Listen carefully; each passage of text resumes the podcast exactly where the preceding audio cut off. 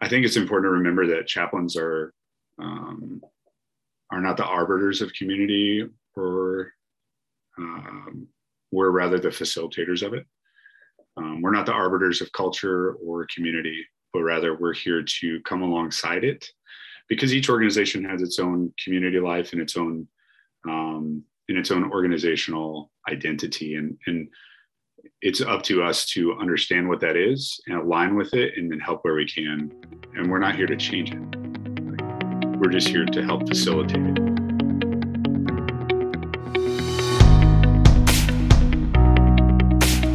All right. Well, welcome to the Mops and Most podcast with Alex and Drew.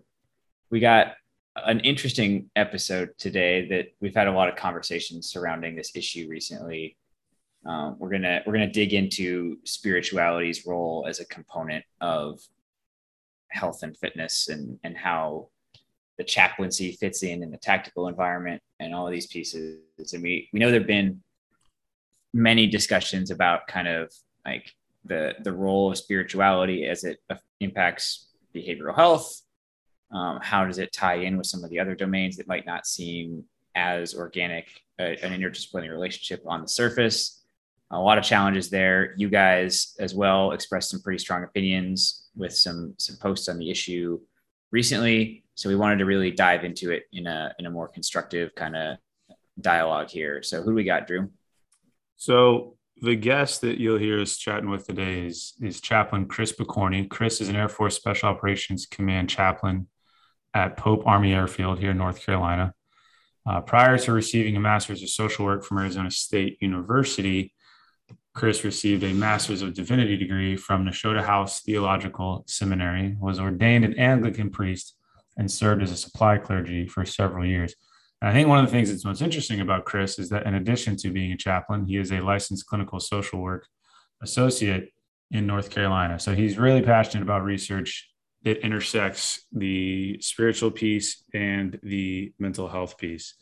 Um, Chris is a friend of mine. I've worked with him for a long time You'll hear in this episode one of the funniest stories uh, related to him. He's a big meathead, loves lifting, loves the heavy tunes. Um, so all in all, just a super relatable guy and, and one of the better dudes we could probably bring on to talk about this subject. And there's some uh, there's some good shout outs in here to like useful resources you guys can go track down.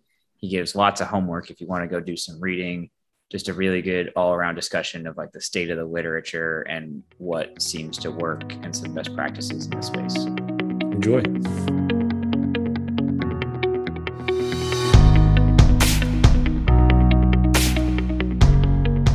We don't like each other all that much, but it's a good business relationship. There you go. That's about right. You're, you're so you're so sterile and objective. I love it. exactly. We'll just put it out there up front especially since this is being recorded. It helps. I saw something the other day that like we shouldn't we shouldn't base relationships on common interest. We should base them on common dislikes and things we hate mutually.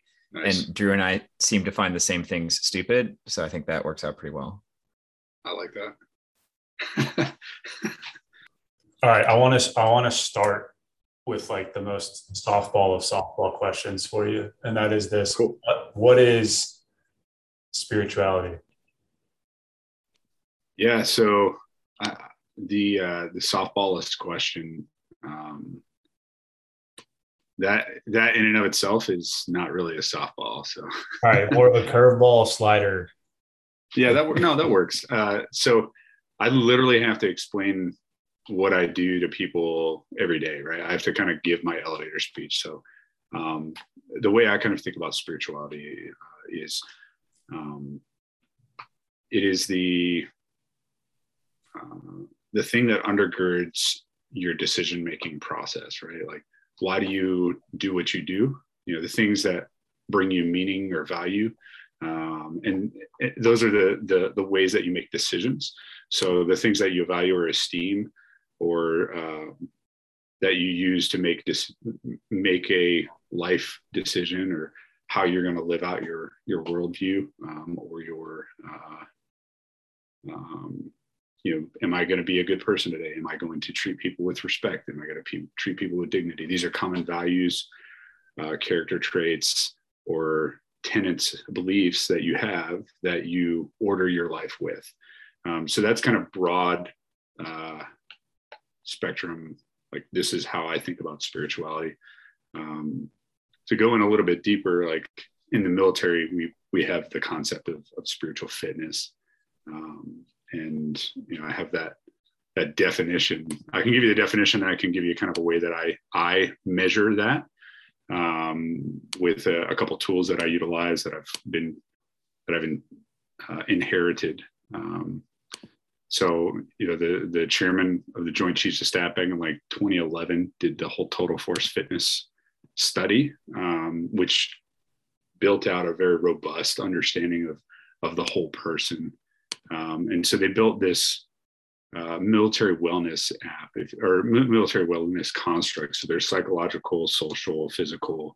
Um, they just added financial, uh, but spiritual, medical, dental, and then environmental and nutrition.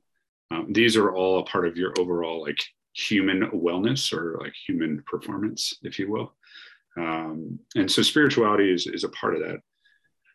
Um, and so the the total force fitness is kind of developed over time and you know the idea the idea of belonging being like your meaning and purpose what are your core values your ability to cope with stress uh, all these make up spirituality.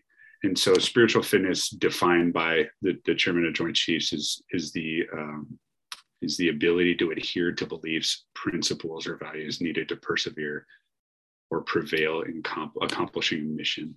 So like the things that enable you to go and do well uh, kind of like the the gray and kind of abstract and hard things to quantify uh, which is what spirituality is because it's really challenging to to measure that.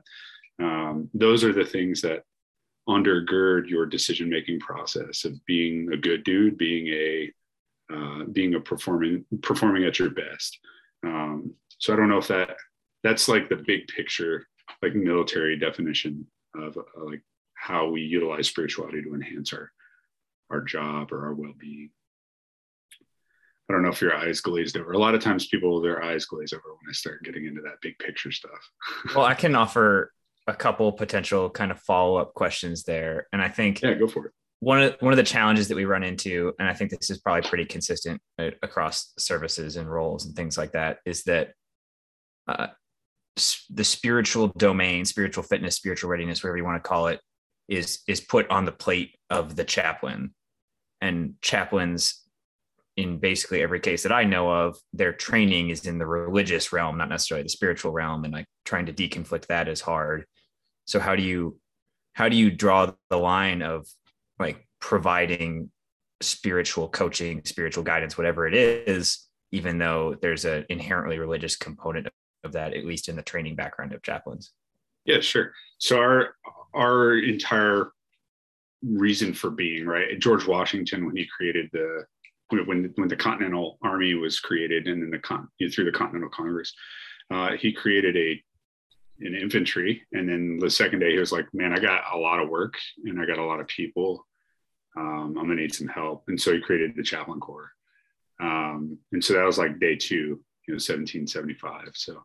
Um, so the Chaplain Corps has got a long history of being a part of the the military and trying to aid people in their well-being. And one of the one of the big things, uh, one of the big reasons for us being there is morale, right? Like ch- having a pulse on uh, on the actual people and and getting the ground truth. So we don't have we have um, individuals have privileged communication with us, which incentivizes the ability for them to like be transparent with us because you're not going to get fired if you tell the chaplain what you really think. Whereas like you know the chain of command can can provide a lot of um, obstacles to being transparent right because you're taking orders from this person right um, and so that's i think that's our uh, kind of the gifts that we bring uh, in terms of like the religion versus spirituality piece right so we have the the first amendment the you know, providing for the free exercise of religion and so that's kind of what the chaplain corps facilitates um, so we're here to ensure that people people's beliefs aren't encroached upon. So like people aren't shoving religion and spirituality down their throats, but we're also allowing them to express that, right? The whole great American uh, experiment of allowing these people to coexist in this uh, republic of America, um, and do it in a way that everybody doesn't want to beat each other up and hate each other at the end of the day. so protect these freedoms, right? And so that's kind of where the chaplain corps comes into play, uh, I, I, think. Um, and so I, I, in terms of like religion versus spirituality, I think the broad brushstrokes of spirituality is is what we're charged to care for, and we're trained in one subsection of spirituality, whatever our faith background is. Um, so we have the specifics of our own faith background, but we're we're here to accommodate all people, right? And so we have some there's there's some uh, reflection and re- reflexivity that we have to have in order to understand what someone is saying, interpret that, and then try and help them get the resources they need. Uh, and so that's that's a that's our job is to to be able to digest what people are sharing with us and then accommodate whatever requests they have. Um, that might be as simple as, hey, I you know I don't agree with you know your particular faith, but this is what I'm trying to learn more about. And you know, a chaplain worth their salt is gonna be like, cool, let me help you. Um, I'm happy to help you grow in that. Um, some challenge, some chaplains have a really, really hard time with. Uh, that being said, some chaplains have really find it challenging uh, early on in their their time in, uh, and some choose to not continue as chaplains because they had one understanding of it, but they they find it challenging and they grow in it uh, to to accommodate people, um, and that's where senior chaplains who've been around the block uh, in in religious affairs uh, NCOs can can really help mentor and shape the the chaplain course. Hey man, like let's pull you out. Like look objectively. This is why we're here. You know, our our guidance is uh, found in our regulations, and you know, we're here we're here to protect that.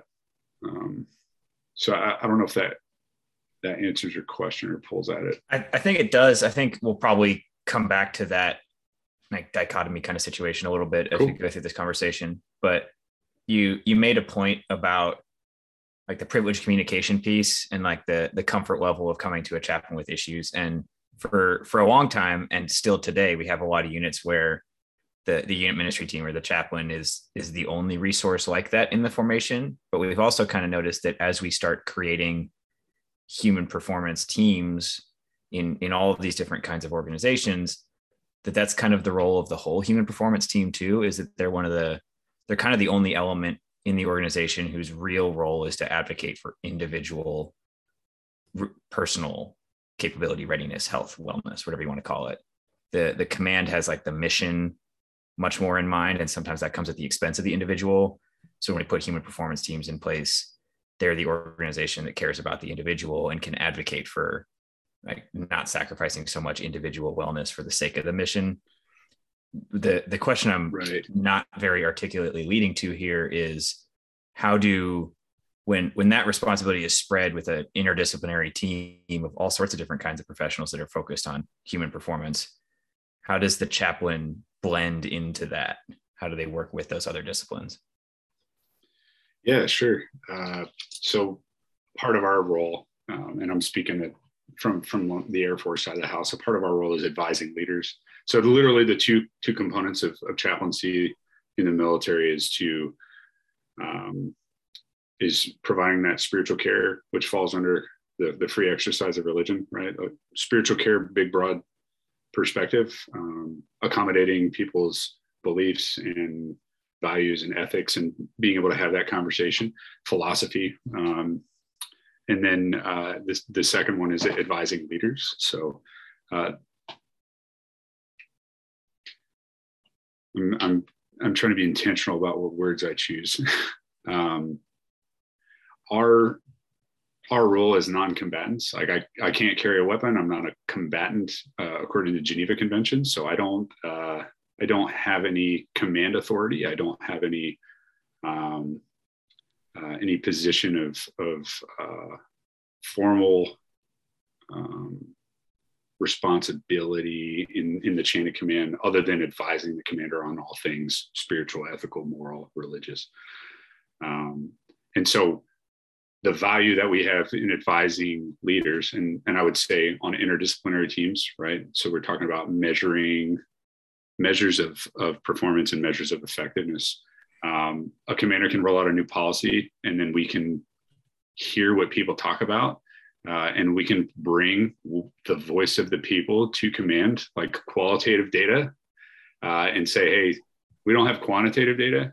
I mean, the, the, the, limits of quantitative data are, hey, we randomly walked around your your your unit and we had conversations with people, transparent conversations, uh, and people know that we're, we can not divulge where that comes from, uh, and we can advise the command on, hey, this is the ground truth of what people are saying, and, and a lot of times the command teams um, and and the the human performance teams understand it, uh, but we bring kind of that that unfiltered perspective from from the mouth of the people. Um, our fidelity is in in providing care to people and making sure that people are well. Whereas the commands team, the command teams and the human performance team, their focus is straight on mission accomplishment and, and ensuring that they have everything to do that. And so in a sense, like there, our fields of practice are a little bit different. Sometimes they overlap, but by and large, more often than not, uh, more of our our focus or our practice is is on different areas. Um, and so sometimes you have some challenges in interdis- interdisciplinary care. Sometimes you have some challenges interpersonally as well.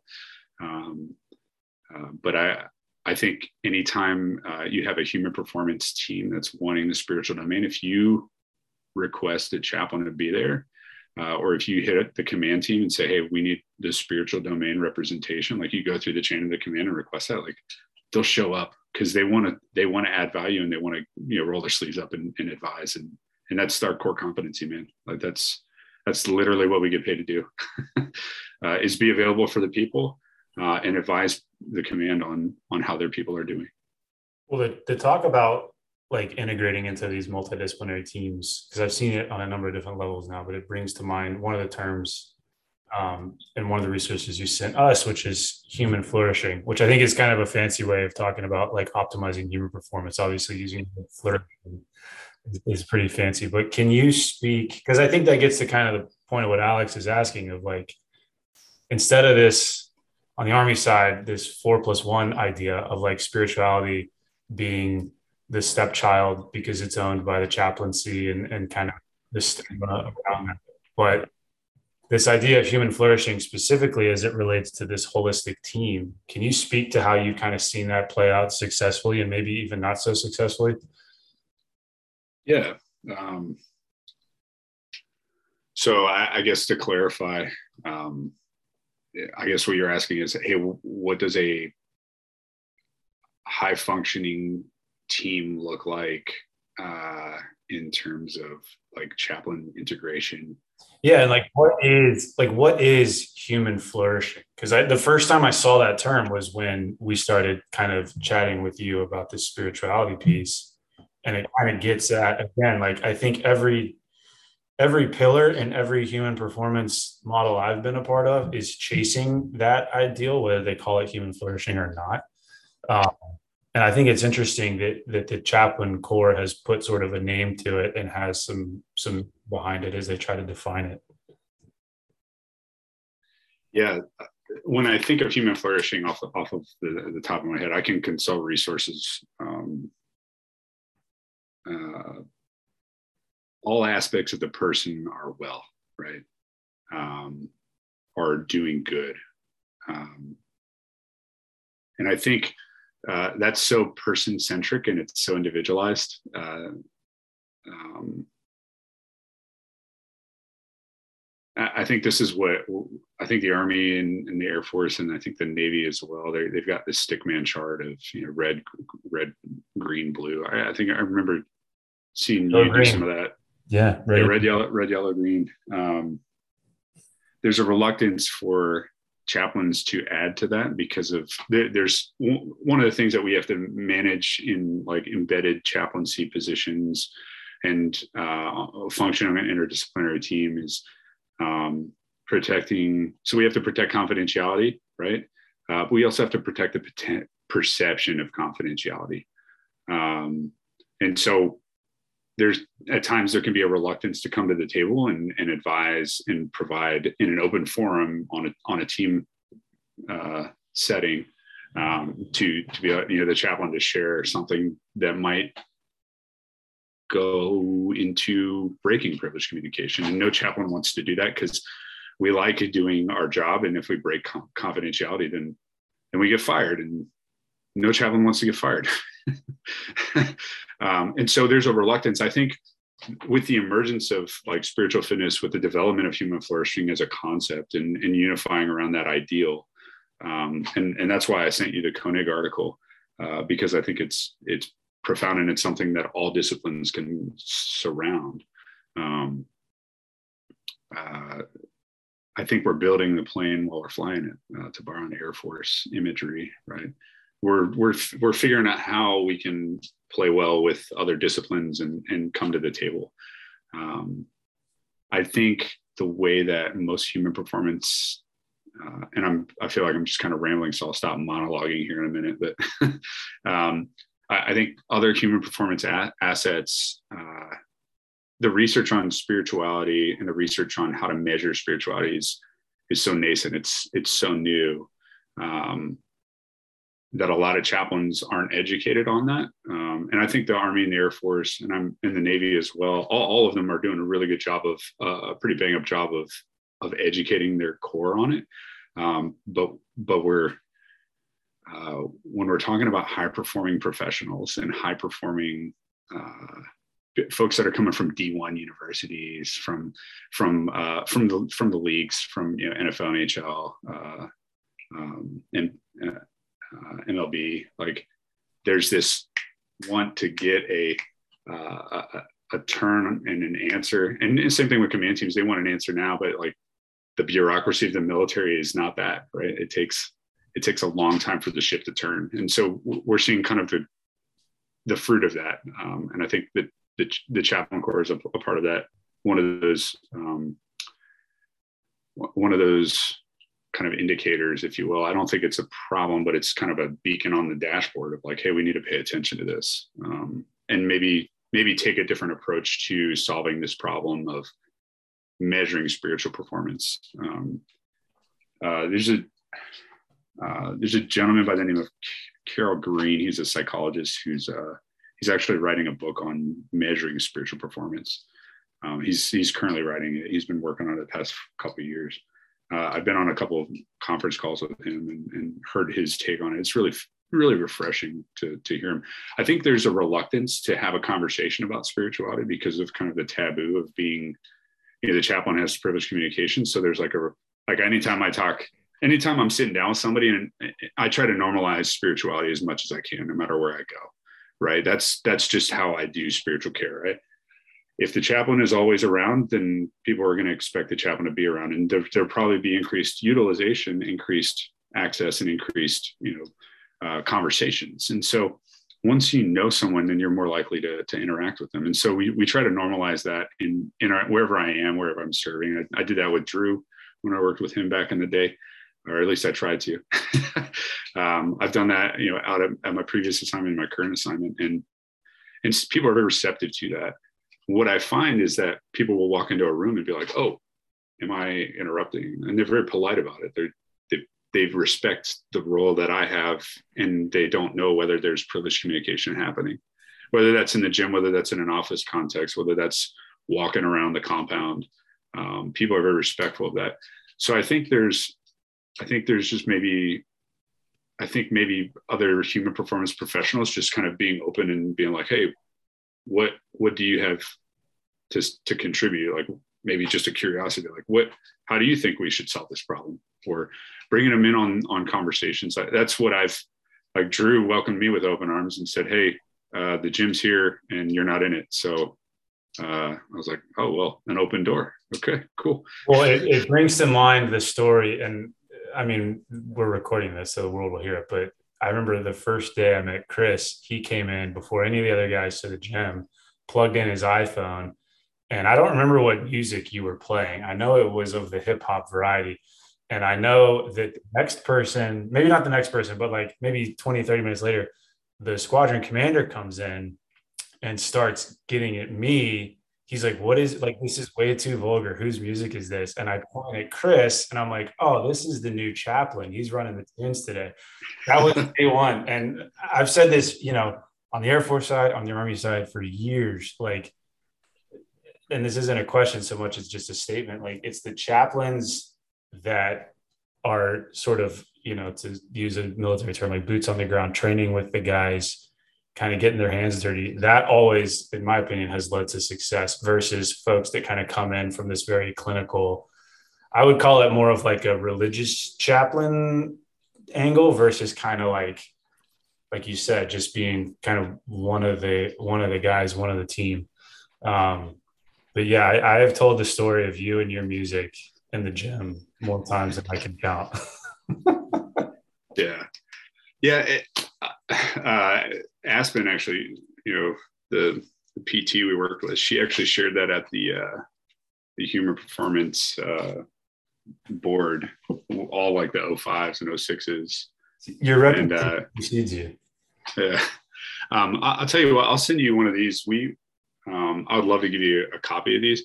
This this is our, um, and I think this might get after uh, some of the questions. I don't know. I'm I'm a bad uh, being a bad chaplain right now because um, I didn't send it to you. But we had it. We partnered with a research organization to get after um, what are the spiritual readiness requirements for our command and we conducted a study, a qualitative study across our entire um, our entire wing. So we did seven geographically separated units, and we did focus groups, and we had uh, the questions that we asked. They're in the back. There's a, a focus group that we we facilitated, and, and, this might be helpful for you know sharing that with with uh, the listeners. And I'm I'm happy to share it with you guys.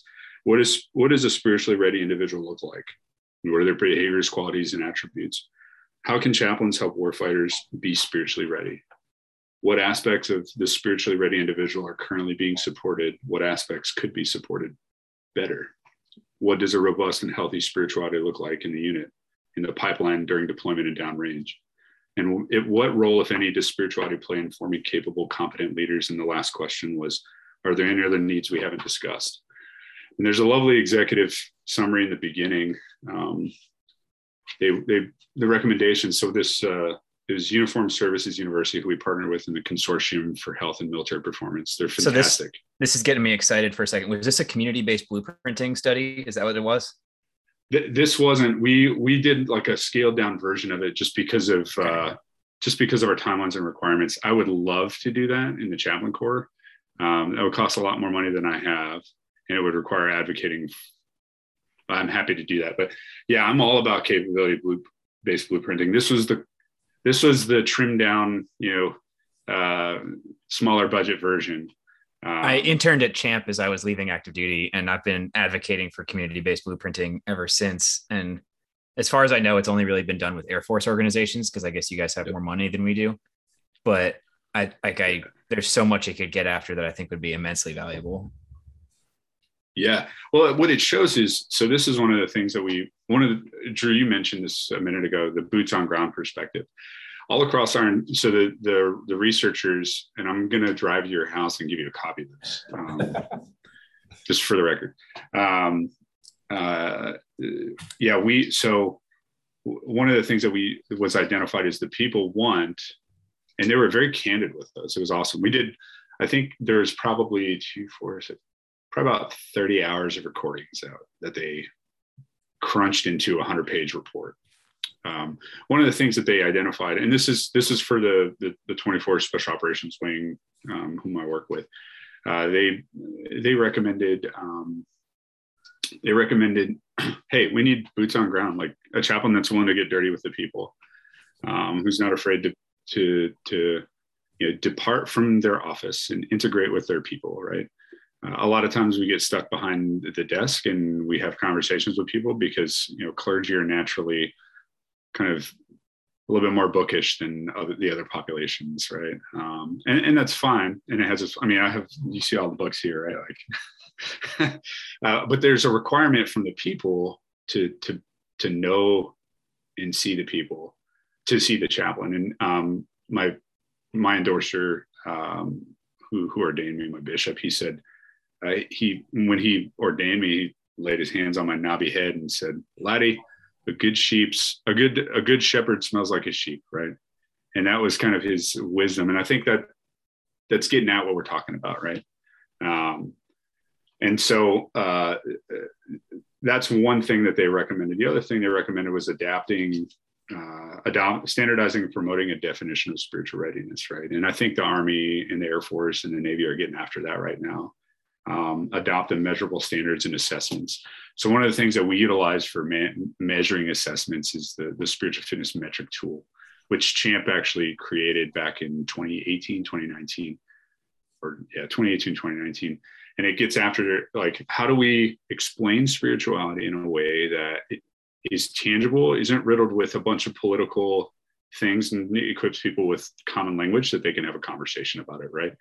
Because at the end of the day, you have commanders who want to talk about go see the chaplain or utilize a chaplain, but they don't want to get into faith specific stuff because that gets them into legal areas, right? So how do we equip leadership with language to have these conversations? And so the the the, the spiritual fitness metric tool is, is what we've utilized and and we've soft launched it across our entire command for the, the past two years and and we've had nothing but raving reviews from being able to measure where i am spiritually and so there's three different scales and you can tell me to stop talking if you want and i can send you this too i I kind of sent you that one article because it was hot off the presses, but I'll send you these ones as well. Is this the, um, the fitness pursue- is the seven? Just to like clarify, because I'm looking, I think at the same thing. The 17 question.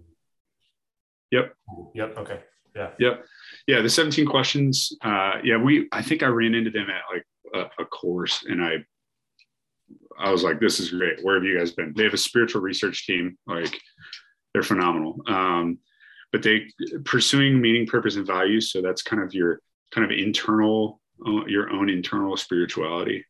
Um, you're pursuing your your uh, personal connection to a higher power, which is your kind of vertical spirituality, uh, and that's optional, right? Like at, at, the end of the day, the uh, the assessment it's not required, right? So it's theist and non-theist uh, um, friendly. Uh, and then there's the self-sacrifice for the greater good, which is kind of your horizontal spirituality. And so the way that we characterize it is, um, at least we've kind of developed it on, as we sh- share this and educate the command on it. Um, you're you're pursuing meaning, purpose, and value as a relationship with yourself. Uh, your personal connection to a higher power is your relationship with whatever power that is. Your, your God, gods, um, whatever your higher power is, your relationship. And then your self sacrifice for the greater good is, is your relationship with others, your friends, your family, your team, right? And, um, and so there's something for everybody in this scale. And um, what we found in administering it with people and having a conversation about it is, is people notice changes and each season of life might be different. Let's say you're deployed, right? Uh, it's really hard to maintain a relationship with your spouse when you're deployed. So that horizontal one is probably going to be weakened a little bit, but it might be strengthened by the people that you're around, right? Your connection to a higher power might be strengthened if you're deployed because you have more time to develop that or devote time to that. Um, or maybe you don't. Uh, and then your own kind of internal um, spirituality, your, your relationship with yourself. How are you doing? Um, and so what we see is there's kind of an overlap with like the psychosocial, spiritual um, domains uh, and they're all connected, right? Um, there's some overlap, and and and that's fine. Uh, and that's where I think the chaplain corps can kind of offer some insight. You know, this uh, this de-identified information that they can be like, hey, this is what we've seen across the command, and and these are the trends that we're seeing. And um, where we've seen a lot of value is is entering into an assignment uh, anytime that they want ad hoc uh, post deployment and then uh, leaving an assignment. And then we have that conversation with the individual, and it's up to them if they want to take us up on you know, spiritual coaching um, and helping them develop in those three scales or domains uh, of, spirituality. Um, and and a lot of people are. I think the the phrase that I heard from one of our guys was, um, "I really like that," and it's a it's a clean way to uh, to think about spirituality and they they valued that. I, I had another one of our uh, chaplains in the command. He said uh, he said he had a guy come up to him and say, "Hey, chap, I think my numbers are changing." And uh, he's like, "Hey, why why do you think that is?" And he's like, "Well, this happened, this happened, this happened. These life events happened." So, and so that it's a, it's educating the force and giving them a language to to think about spirituality in a way that's not riddled with you know stress or I have you know, baggage. A lot of times, there's a lot of baggage when, when it comes to spiritual spirituality or religion and so it, it kind of um, bypasses that So I'll stop. I'll stop monologuing. So I like the I like the terms you used. I think it was sort of vertical. You know, kind of the components of spiritual fitness. One would be the vertical piece, the horizontal piece, and then kind of the internal piece. I think it's like you referenced. It's very clean when you think about it that way, and it makes a lot of sense because I think everybody everybody addresses it as kind of this gray area, but when you kind of put it into a box, you may be missing out on some rough edges, but vertical, horizontal, internal kind of puts it into this nice. It makes more sense that way, I guess, is what I'm getting at. Yeah, and and that's uh, that's been the biggest task for chaplains. I think is you know as as you know the the military population is a cross section of American society. And so, as the American society is evaluating and, and looking at different values and, and, and, different belief systems, like so are the, the service members. Uh, and so, the the the study that we had come out, and again, this is you know Air Force within AFSOC, but it, I think the themes can kind of be teased out with other communities. Um, hey, how do we develop our capabilities or pivot to the new emerging needs. Um, that was the biggest thing that that people were bringing up in these conversations. You know, we had probably eight to twelve people in a focus group, and polling from uh, uh usually it was senior NCOs and um, and junior officers, and then we had one leadership team down at HQ. Um, and that was the biggest thing was hey how, how do we pivot to the actual needs and and what you were mentioning um, what you were mentioning uh, alex is you know, a capability capability based blueprinting shows hey what does what does what do you actually do? And what are your actual requirements? And where is the gap? And how do we what's the get well plan for that? I think correct me if i'm wrong. You're the I, I, you got you got the intern time there. I did, I did but. I appreciate the fact that we like have an opportunity here for a shameless plug for Champ because I think it's yeah. I think it's a cool time for them. Like as human performance in the military expands, so does Champ's potential to really like influence that and push like the total force fitness concept and everything. And yeah, that's like the simplest description of community based blueprinting is pretty much what you said. It's it's an assessment of what are the actual day to day tasks or mission tasks. What are the limiting factors that are preventing you from performing more highly on those and what are the appropriate interventions or services to introduce to address some of those limiting factors yeah. Yeah absolutely. You you kind of mentioned um, sort of the civilian population in your last statement. And one thing that struck me as i was reading some of the research around spirituality was that when they look at the military and compare specifically kind of like a socioeconomic comparison around folks not in the military everything on the military side of the house trends higher in terms of like suicidal ideations successful suicide attempts ptsd uh, spousal spousal issues et cetera, et cetera. And i think everybody knows this. And if you've been around the military long enough you just kind of accept it it's kind of like a little bit of gallows humor. But why do you think from what you've seen at the different levels like why is it that on the military side of the house this stuff is so much more prevalent. Is it a product of just like we tend to measure it more often or do you think that something that is intrinsic to the way the military runs its operations creates so much strain stress moral injury whatever you want to call it? Yeah i think um, so can you repeat that that big question one more time for me? Because I, I, went and grabbed a resource because I think it gets at the question. So just I just want to hear of like why. I guess to to put it to put it in a in a sentence, why is everything so much worse in the military in terms of again PTSD, suicidal ideation, like all the bad stuff just gets worse when you're in the military. Yeah. Um, I feel like you're asking me a statistics question. You're asking the chaplain a statistics question. I don't know if that's fair. Uh, but um, well, so I heard uh, I, I, sat in on a podcast. There's a, a lovely organization um, called the Chaplaincy Innovation Lab. I don't know if you guys have heard them. So write that down. Um, shameless plug as well. Uh, they've been a wellspring of, of information for me. In terms of thinking about spirituality from a new perspective or from a from representing spirituality right? Um, and the the lady who runs it is uh, dr wendy cadge um, she's a sociologist. Um, and uh, sociologists are really fascinating because they look at populations and they look at uh, developing uh, what are some of the trends across cultures or populations.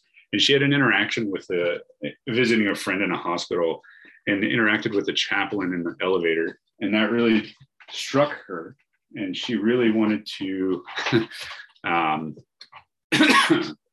excuse me she really wanted to play around with the idea of what is spiritual care and how how come i haven't heard about this?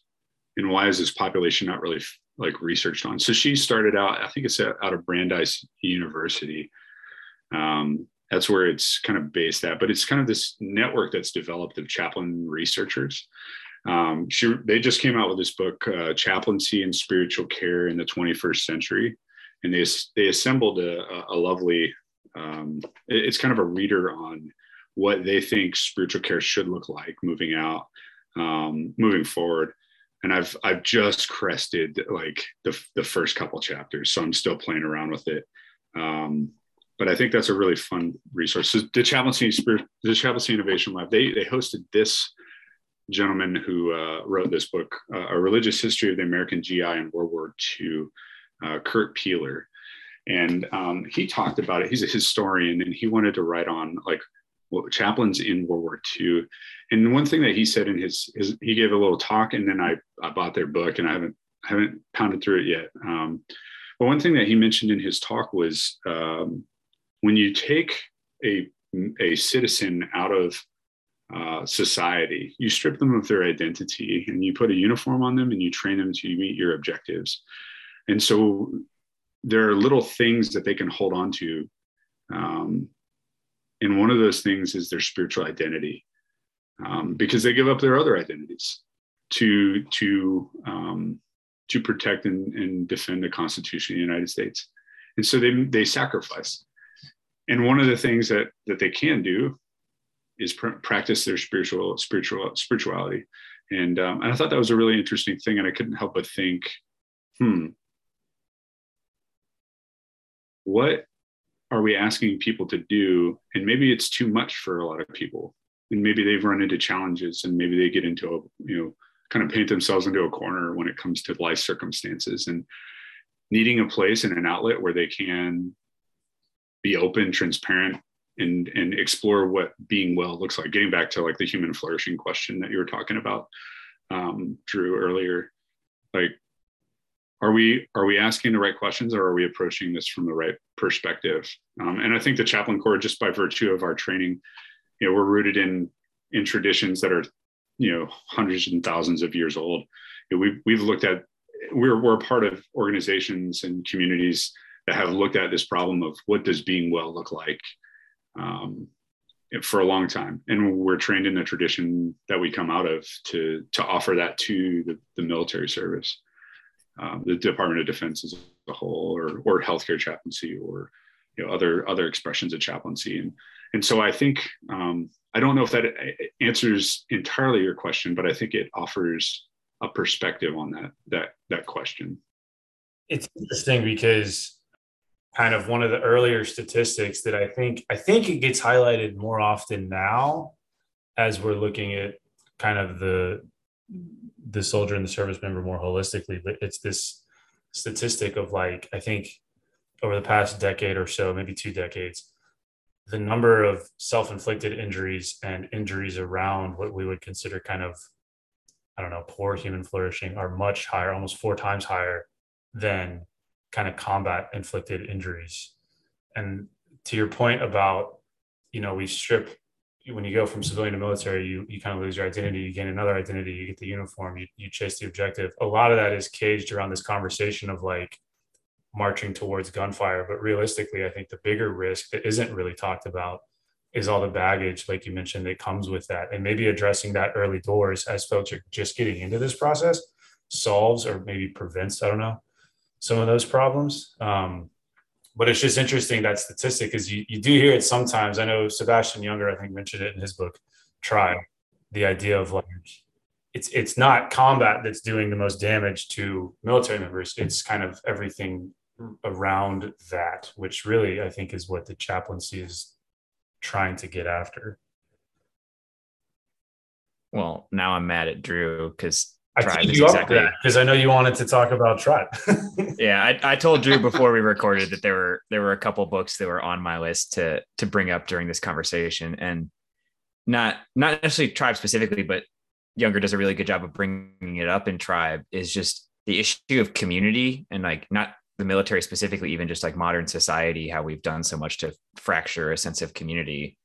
But like societies used to go to war as a society and then heal as a society, or like at least you to go with people you knew and come back to the same place. And that's just not the case anymore. We we pull people out of the society they're from, send them to war as a group of little people who do war stuff, and then bring them back and like chuck them back into whatever that community was with no no community that has a common like language to talk about those issues or any kind of shared experience and that that seems like it's at the root of a lot of this. And most of what you've talked about this hour has been the chaplaincy's role or the spiritual domain's role in creating conversations and creating community. I mean we we opened with talking about how like working in your space it's really important to know everyone in the organization and just be present and be around. That sure sounds like just developing a sense of community and it seems like that's what's at the root of a lot of these conversations. Yeah co- cohesion right? The commanders uh, commanders are paying chaplains for you know, chaplains and, and religious affairs ncos on hey how are my folks doing? Where are some of the friction points and, and teams? And they can get down and, and in. And we can advise to we can advise to a point and say hey sir ma'am this is this is where i think the problem lies.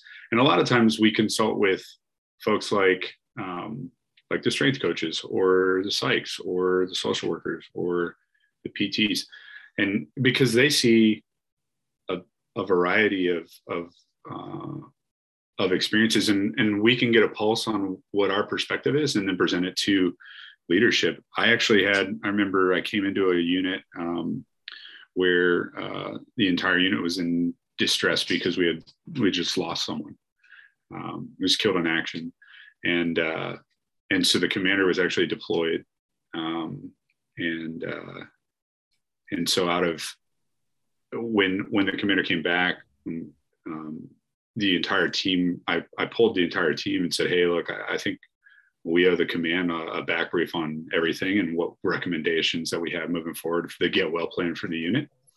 Um, and so we drafted up a, a two page, uh, a two page MFR. And then I made that official and got all the inputs from all the pillars and said, Hey, this is what I think right looks like. Um, I'd love your insights and I want to take this to the commander for action um, and this is more of like a philosophical or or kind of like yeah a philosophical approach like this is the mindset i think you need in in approaching the people and this these are the coas that like the the the recommendations specifics like i listed out probably four or five different things that that the team and i kind of brainstormed on um, to help the team that help the community grieve grow and and continue on with their their mission. Um, and that was a really enriching experience.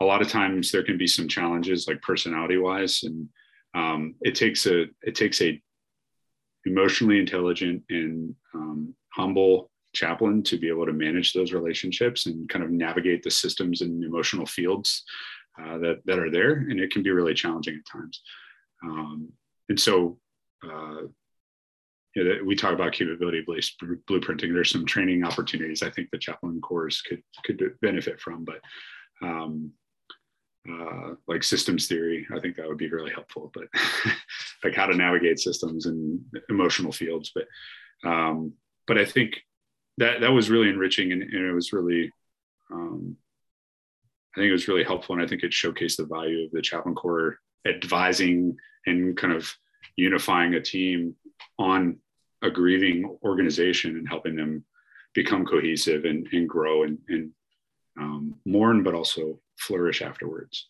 Be well. Um, I think that answers one of your questions you asked earlier, Drew, about uh, what a good or kind of productive team dynamic looks like. Well, yeah, and it kind of brings up another. I mean, this sounds like a cliche question, but in your experiences at different levels and with different commands and, and different kind of incidents and what have you, like what are kind of some some key themes that you've seen in terms of creating a sense of community or cohesion, you know, at a command level or even at the just any any level really, but kind of with your perspective what are some things that you've seen work well for folks that are kind of looking to do that in their organization? Yeah, so um, I'm probably going to take this from a different perspective than you than you expected, but please do. Um, I think it's important to remember that chaplains are um, are not the arbiters of community, or um, we're rather the facilitators of it. Um, we're not the arbiters of culture or community but rather we're here to come alongside it. Because each organization has its own community life and its own um, its own organizational identity. And and it's up to us to understand what that is and align with it and then help where we can. And we're not here to change it. Like, we're just here to help facilitate it. Um, so there are things within the organization that they do automatically um, that are a part of the dna and and the community like people don't necessarily need to hear what I have to say. They need to hear what the people have to say, right? They, I'm not the per, I'm not the matriarch or patriarch of the organization. Um, I'm not the the one who knows everybody and is connected and um, is organic to that unit as much as like an NCO um, is, who everybody knows in the unit and they're kind of the mascot of the unit, right? Like there are people within the organization who are in that role and who are doing good things and it's just a matter of aligning with them and, and partnering with them to to enhance that that cohesion. Um, so in a sense like we're we're partnering with that community. Um, and i think i think we we don't do a good job when we come to the table and create something and invite people to it. I think a better answer uh, to aligning with a culture and a community is see what the culture is doing and then and then align with that or ask the people who are, are in that community, uh, hey, what do you need from me and how can I help? Like roll your sleeves up, right? Um, and that goes back to like, what is our role? We're here to accommodate people's free exercise of religion. We're here to accommodate their spiritual care needs. We're here to accommodate and advise leaders on um, how the organization can flourish and do well. Um, and so sometimes, sometimes we can, and I'm, I'm guilty of this too. Like I, I have books that I like to read, but there are also books that I have that that benefit other people to read, or people make recommendations in podcasts or in conversations in the hallway. They're giving me clues on how to better serve their organization, right? Like that. Um, so I'll stop monologuing again.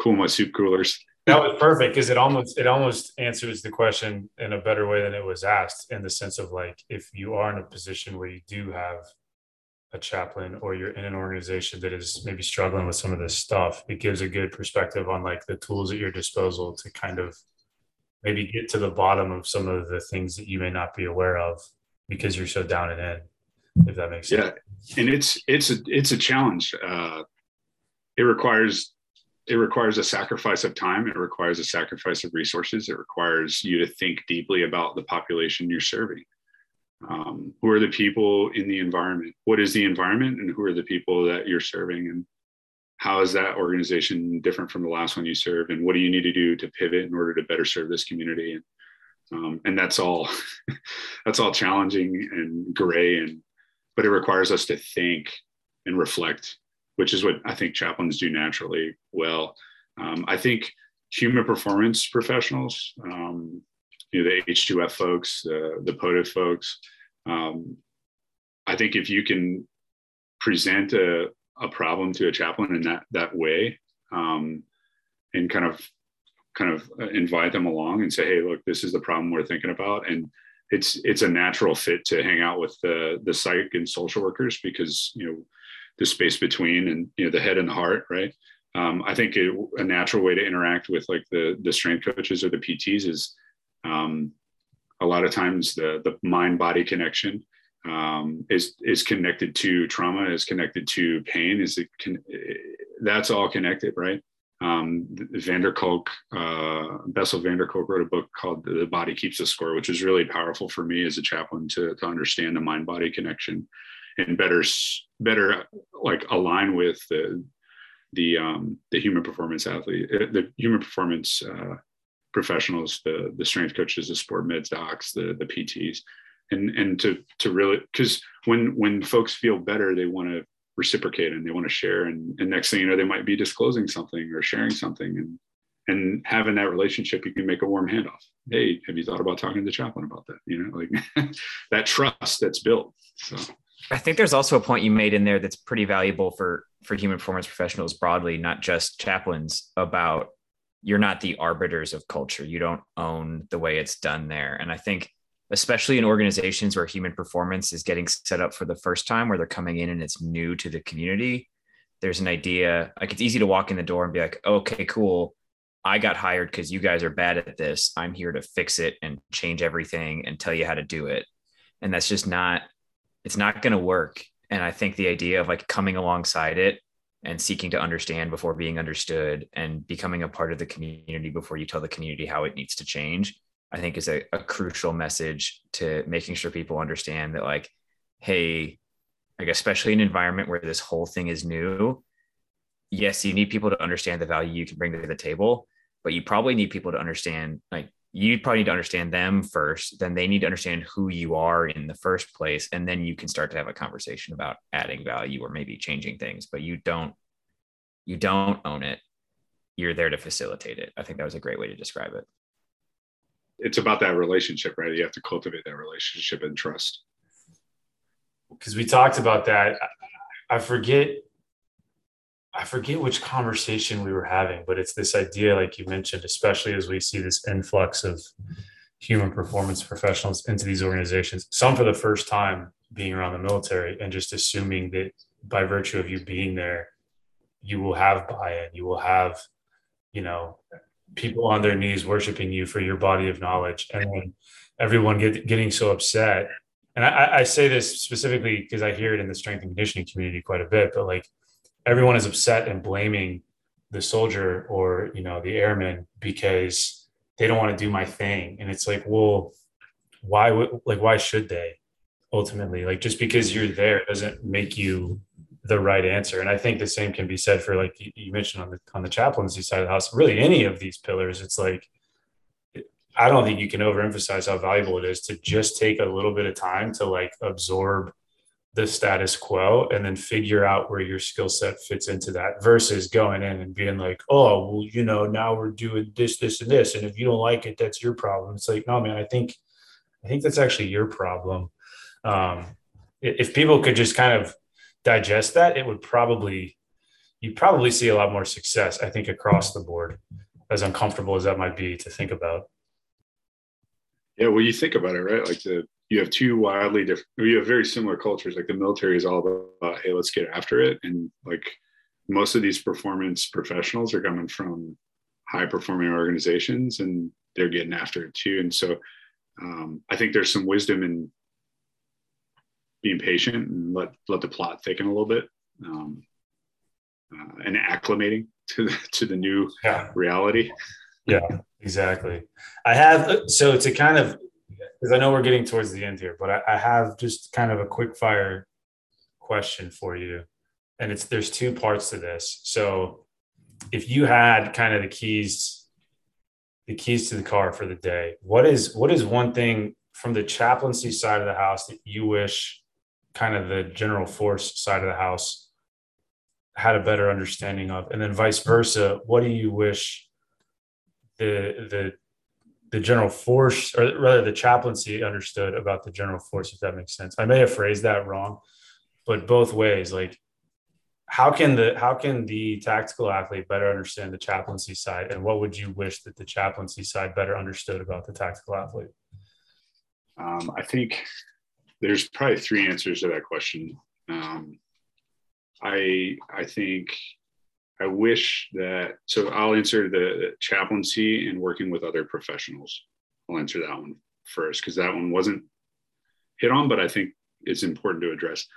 I think um, research literacy is extremely vital um, for chaplains to understand interacting with other human performance professionals because research and evidence-based care is the, the bread and butter of um, of any human performance uh, athlete, right? Whether that's a PT, whether that's a med, uh, you know, a doc, med doc, PA, P, uh, PT, strength and conditioning coach, uh, psych, social worker. Like if you can't understand the literature, if you can't understand, uh, like work your way through an, a journal article, right? You guys ate that up, right? um, if you if you can't understand that research component and speak to that competently, like you lose credibility, and then you it's just a non-starter a lot of times. Like you you don't even speak the same language, right? And so understanding the language of research and the value of it, um, that's a lot different than any like seminary graduate school trained chaplain is familiar with. Uh, I think it's getting better because I think the the chaplaincy innovation lab is is spotlighting that uh, the the gap, if you will, between seminary education and then actual no kidding chaplain needs in the military and in healthcare chaplaincy. Um, the, the COVID pandemic helped like highlight and gain increased funding for the research on that. Uh, and so that's kind of one of the benefits of, of the pandemic that, that we've we've seen in the chaplain world. Um, and so I, I, think that's one. Um, and so my biggest, I think the Army is doing a, phenomenal job at uh, they've they've done a phenomenal job. Their their Chiefs Initiative group at building those relationships with the academy and I say research academy, I mean research universities um, and researchers. Uh, they've done a phenomenal job building that bridge and educating their their entire force on it. I think they've done a phenomenal job of that. So kudos to them. um, and I think the Marine Corps is doing a, a, great job. If you ever get a chance, look at the, the Marine Corps spiritual fitness website. It is just chock full of goodness um, from the commands, like from the, the commandant of the Marine Corps down um, with their full support.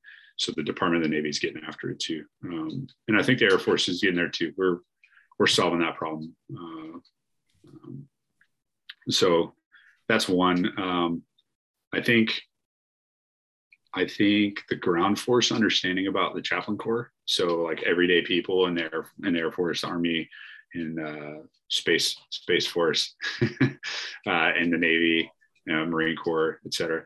Regardless the, the, everyday person to understand about the chaplain corps is hey man we're, we're here to uh, support you guys. Um, we're not here to judge you. That's literally not our job. Uh, we'll get fired um, if we start moving out on that. Um, but we're here to support you with your requests and, and you know, there's there's an extreme reluctance to engage us sometimes it seems. People are a little bit cagey like oh, the chaplain's here, you know, like, um, you'd be surprised at the the depth um, and substance of of conversation uh, by just asking a regular question, like, "Hey, where are you from? What did you do before you became a chaplain? You know, or what did you become? Before, were you before you were religious affairs into? You know, we're humans. You know, build build upon that relationship first, right? We're all humans, and we all share the the earth suit that we're wearing. You know, we all wear the same skin um, uh, in existence on Earth. So, like, I think that's a great common ground to start from. Um, and then uh, I think um, the chaplains to understand the ground force. I think Alex, you you hit on it earlier. Um, we aren't the arbiters of culture and community, but the facilitators of it. Like the people were getting on before we got there. Um, and they were they were doing life and flourishing before we got there. We're here to enhance that. Um, and so I think you know, the chaplain corps understanding that about about our communities that we we are respectfully respectively a part of. Um, so I don't know if that, that answers your question, Drew. No, that's perfect. And I think again it hits on that point, especially the last piece of like if there's one thing, an embedded component and again, I include human performance in all of this, and chaplains can understand about the culture piece. It's that you're kind of an objective outsider and you're meant to like supplement that, not directly influence or change it. The, the influence and change might come as a byproduct of you supplementing it, but you coming in and kicking down doors is not going to be the way. Yeah. We're, we're all on a team, right? And that's, uh, I mean, maybe this might be another one that I'd throw in there. Um, chaplaincy is a team sport, man. And uh, you know, when you join a team uh, of interdisciplinary professionals, right? Like you're on a team, and it's not you're not you're not doing the Lone Ranger thing. You're here on a team, and like the team might need you to do some things that that you might have to think creatively about, you know. And uh, at the end of the day, if you if you carry the same weight as everybody else, like you'll gain the respect of everyone else. So, um, so I think I think that transcends disciplines. Um, I think that transcends disciplines. That's perfect. Well, Chris, thank you. Yeah, it was a pleasure chatting with you guys. That was a good way to close. That's great.